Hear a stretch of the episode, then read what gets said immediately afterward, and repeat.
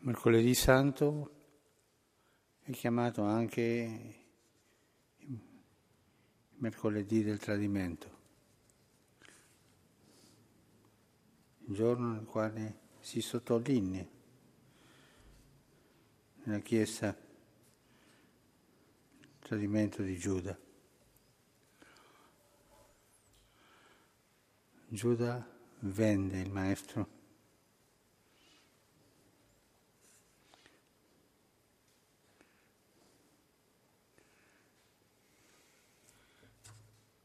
Quando noi pensiamo a, al fatto di vendere gente, viene alla mente il commercio fatto con gli schiavi dall'Africa per portarli in America, è cosa vecchia. O il commercio, per esempio, de, delle ragazze giazzide vendute al Daesh, ma è cosa lontana, è una cosa... Anche oggi si vende gente, tutti i giorni.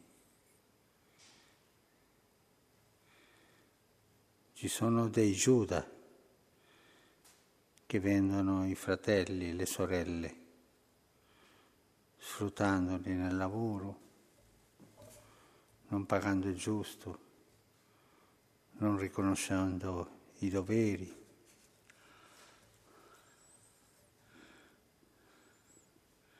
Anzi, vendono tante volte le cose più care. Io penso che per essere più comodo un uomo è capace di allontanare i genitori e, non vederli più metterli al sicuro in una casa di riposo e non andare a trovarli. Vende. C'è un detto molto comune che, parlando di gente così, dice che questo è capace di vendere la propria madre e la vendono. Per essere tranquilli, si allontanati, curatevi voi. Oggi il commercio umano è come i primi tempi, si fa. E questo perché? Perché Gesù lo ha detto, no?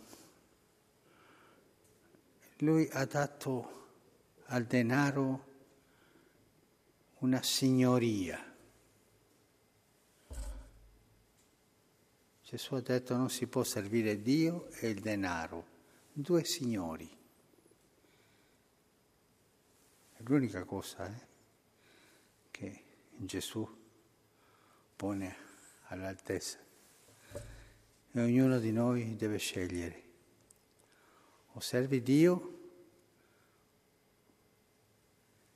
sarai libero nell'adorazione, nel servizio, o servi il denaro, sarai schiavo del denaro. Questa è l'opzione. Tanta gente vogliono servire Dio e il denaro.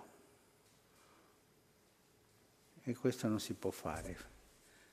Alla fine fanno finta di servire Dio per servire il denaro. Sono gli sfruttatori nascosti, sono socialmente impeccabili. Ma sotto il tavolo fanno il commercio anche con, con la gente, non importa. Lo sfruttamento umano e vendere il prossimo. Giuda se n'è andato ma ha lasciato dei discepoli che non sono discepoli di lui ma del diavolo.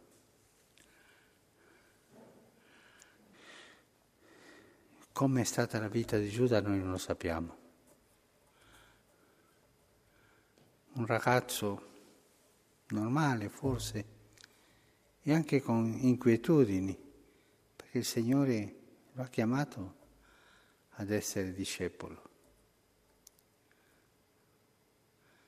Lui mai è riuscito a esserne. Non aveva bocca di discepolo e cuore di discepolo, come abbiamo letto nella prima lettura. Era debole nel discepolato, ma Gesù lo amava. Questo vuol dire che è una persona degna. Poi il Vangelo ci fa capire che gli piacevano i soldi. A casa di Lazzaro, quando Maria unge i piedi di Gesù con quel profumo così costoso, lui fa la riflessione. E Giovanni sottolinea, ma non lo dice perché amava i poveri, perché era ladro.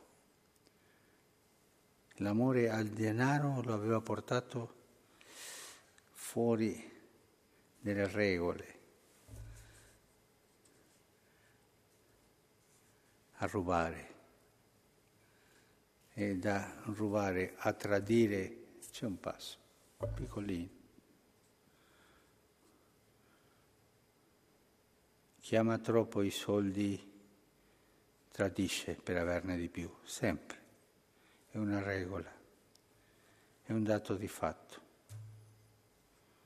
E Giuda, ragazzo forse buono, con buone intenzioni, finisce traditori.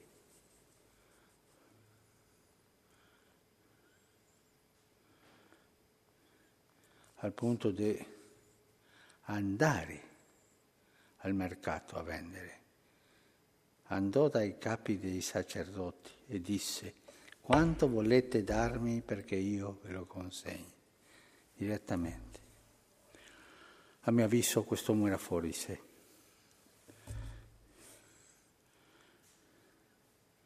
Una cosa che a me tira l'attenzione è che Gesù mai gli dice traditori.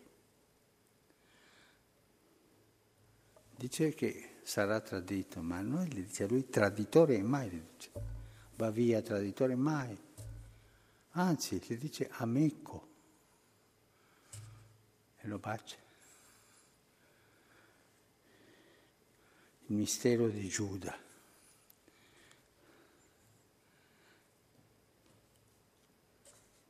Com'è il mistero di Giuda? Non so. Don Primo Mazzolari lo ha spiegato meglio di me. Sì, consola me contemplare quel capitello di Wesley.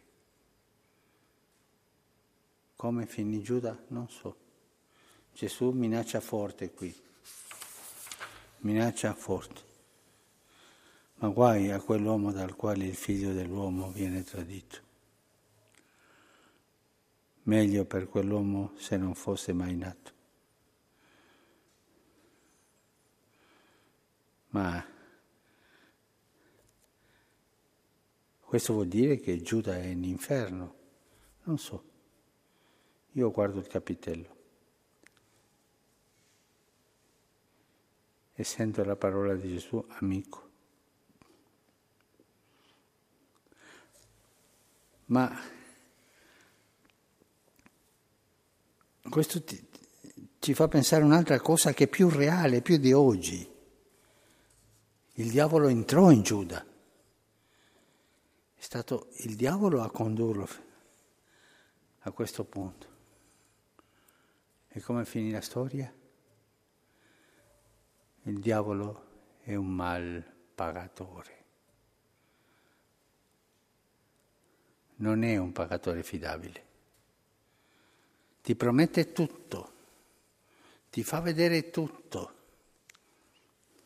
e alla fine ti lascia solo nella tua disperazione per impiccarti.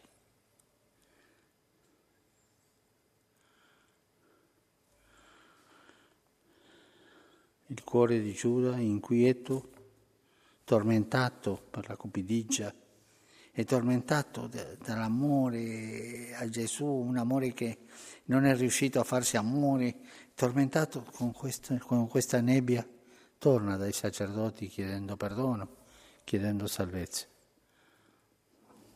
Cosa c'entriamo noi? È cosa tua. Il diavolo parla così.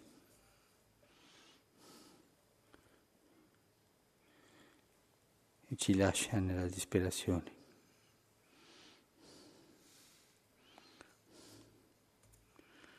Pensiamo a tanti Giuda istituzionalizzati in questo mondo che sfruttano la gente.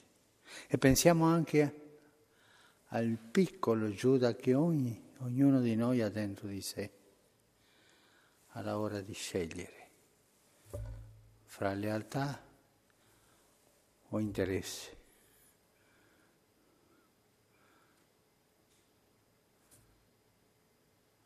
Ognuno di noi ha la capacità di tradire, di vendere, di scegliere per il proprio interesse.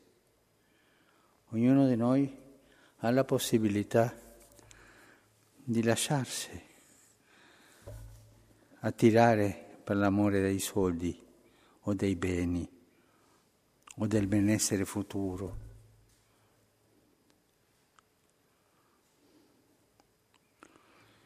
Giuda, dove sei? Ma la domanda la faccio a ognuno di noi. Tu, Giuda, il piccolo Giuda che ho dentro, dove sei?